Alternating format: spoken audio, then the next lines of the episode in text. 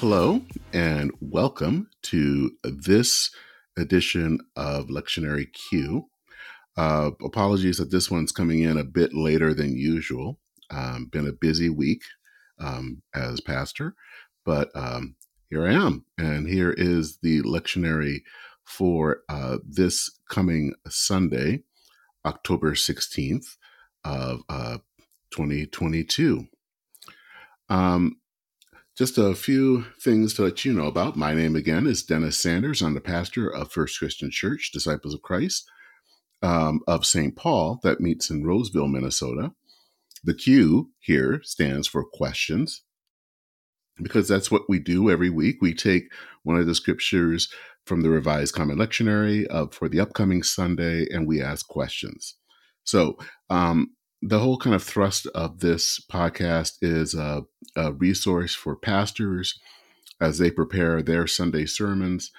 But I also hope that it can be used for um, your average churchgoer. Uh, you don't have to have an MDiv to uh, listen to this podcast, and use it as a time for you to prepare for Sunday worship, um, to kind of be able to look at the scriptures, study the scriptures, and reflect on what God is saying to us. So, Um, let's look at the text for uh, for this coming Sunday, which is, uh, as I said, October sixteenth. Uh, that is the nineteenth Sunday after Pentecost.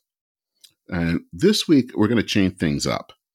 Um, we're looking at two passages instead of one. So we'll look first at Jeremiah thirty-one, verses twenty-seven through thirty-four, and then we'll look at Luke eighteen, one through eighteen. So we'll start with Jeremiah, and both passages I'm reading from the Revised Standard Version.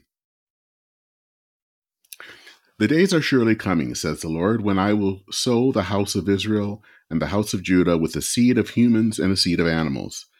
And just as I have watched over them to pluck up and break down, to overthrow, destroy, and bring evil, so I will watch over them to build and to plant, says the Lord. In those days, they shall no longer say, the parents have eaten, our, eaten sour grapes, and the children's teeth are set on edge. But all shall die for their own sins. The teeth of everyone who eats sour grapes shall be set on edge.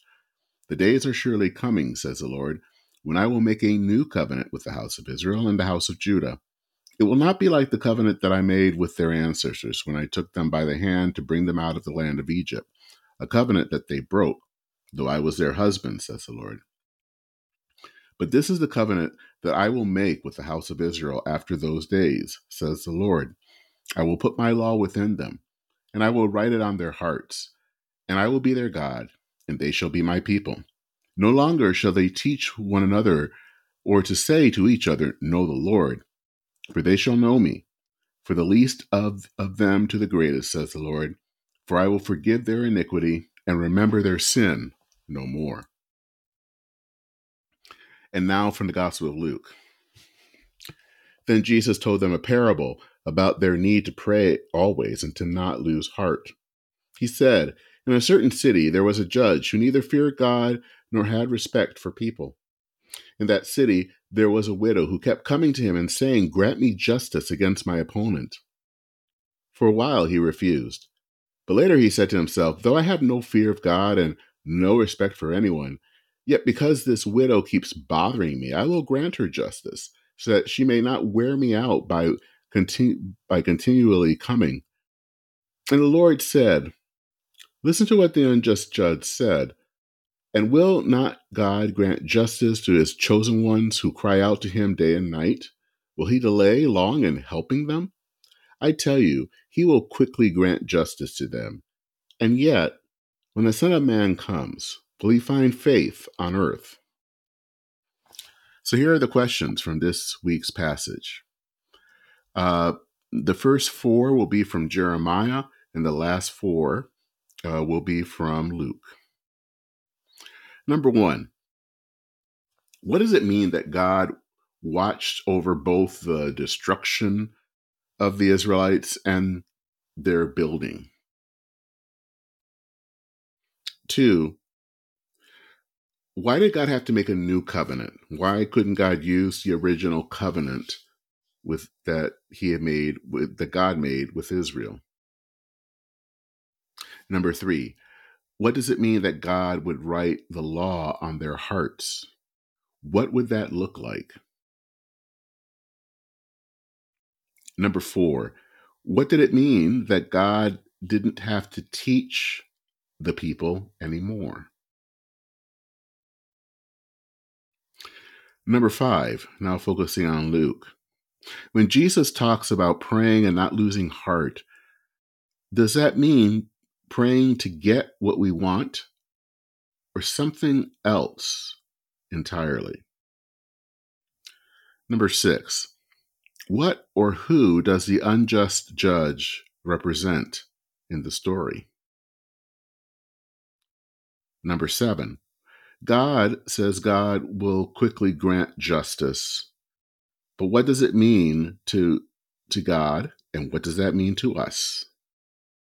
And finally, number eight, what is the answer to verse eight when Jesus asks if God will find justice on the earth?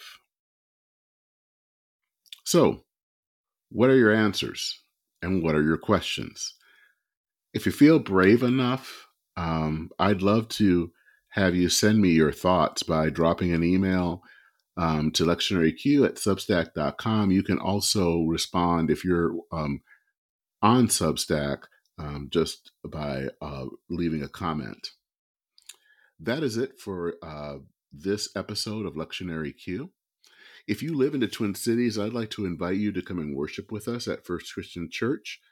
Uh, we meet at Roseville Lutheran Church at eleven a.m. You can also watch us um, online, um, where uh, uh, and the live stream again starts at the same time.